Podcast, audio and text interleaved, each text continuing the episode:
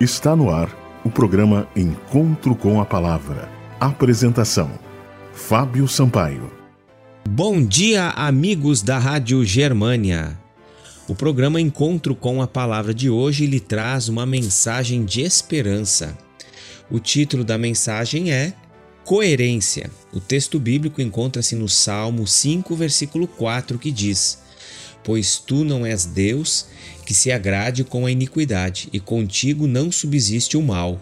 O melhor argumento em favor do cristianismo é a vida do cristão. Ninguém pode contestar o argumento de uma vida transformada.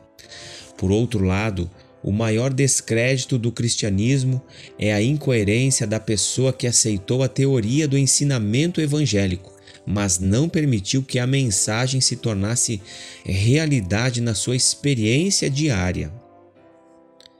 O cristianismo de fachada é tolo e prejudicial por dois motivos principais. O primeiro deles é que Deus conhece tudo e não pode ser enganado. Seus olhos contemplam os rincões mais escuros do coração. Nós podemos argumentar e discutir.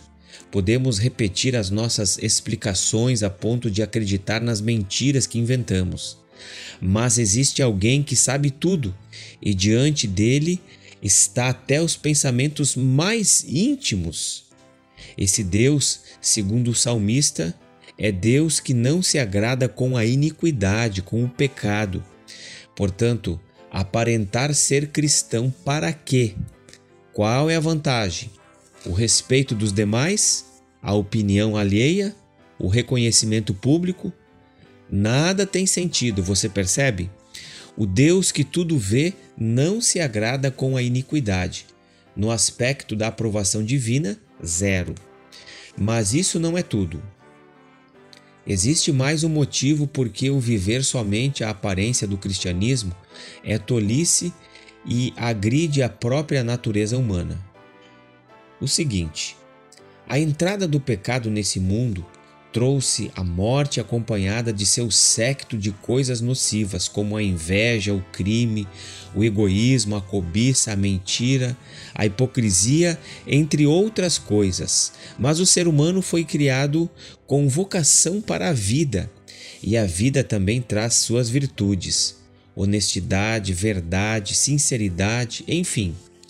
Sendo assim, cada vez que o ser humano pratica a hipocrisia, a mentira ou vive apenas a fachada daquilo que crê, violenta a si mesmo, se destrói, fere o seu mundo interior a ponto de sangrar. Ele pode não ver o sangue, mas sente suas consequências nas diferentes áreas de sua experiência. Portanto, nós cristãos hoje precisamos tomar uma decisão. Por isso, hoje, Peça a Deus o poder e a graça que só Ele pode dar para viver uma vida de coerência. E não se esqueça, pois tu não és Deus que se agrade com a iniquidade, e contigo não subsiste o mal. Todos nós estamos diante de um Deus poderoso. O nosso Deus tem nos abençoado. Ele está desejoso em nos conceder o seu poder para que nós possamos resistir ao mal para que nós possamos viver uma vida de cristianismo genuíno. Não basta apenas nós praticarmos coisas boas, não basta apenas nós sermos boas pessoas. Nós temos que lá no íntimo do nosso coração aceitarmos Jesus como o nosso Salvador pessoal. Se Jesus é o nosso Salvador pessoal e por ele nós vivemos de uma forma prática, aí sim a salvação é uma realidade em nossas vidas. Que Deus possa transformar a vida de cada um de nós. O nosso desejo e nosso apelo é que cada um abra totalmente o seu coração para que o Espírito Santo de Deus faça aí morada, para que possamos viver um novo tempo. Este foi o programa Encontro com a Palavra de hoje. Mande uma mensagem para nós para que possamos lhe remeter mensagens edificantes. O nosso número 519 8256 2108. Até o próximo programa. Você ouviu o programa Encontro com a Palavra, uma mensagem de esperança para você e sua família.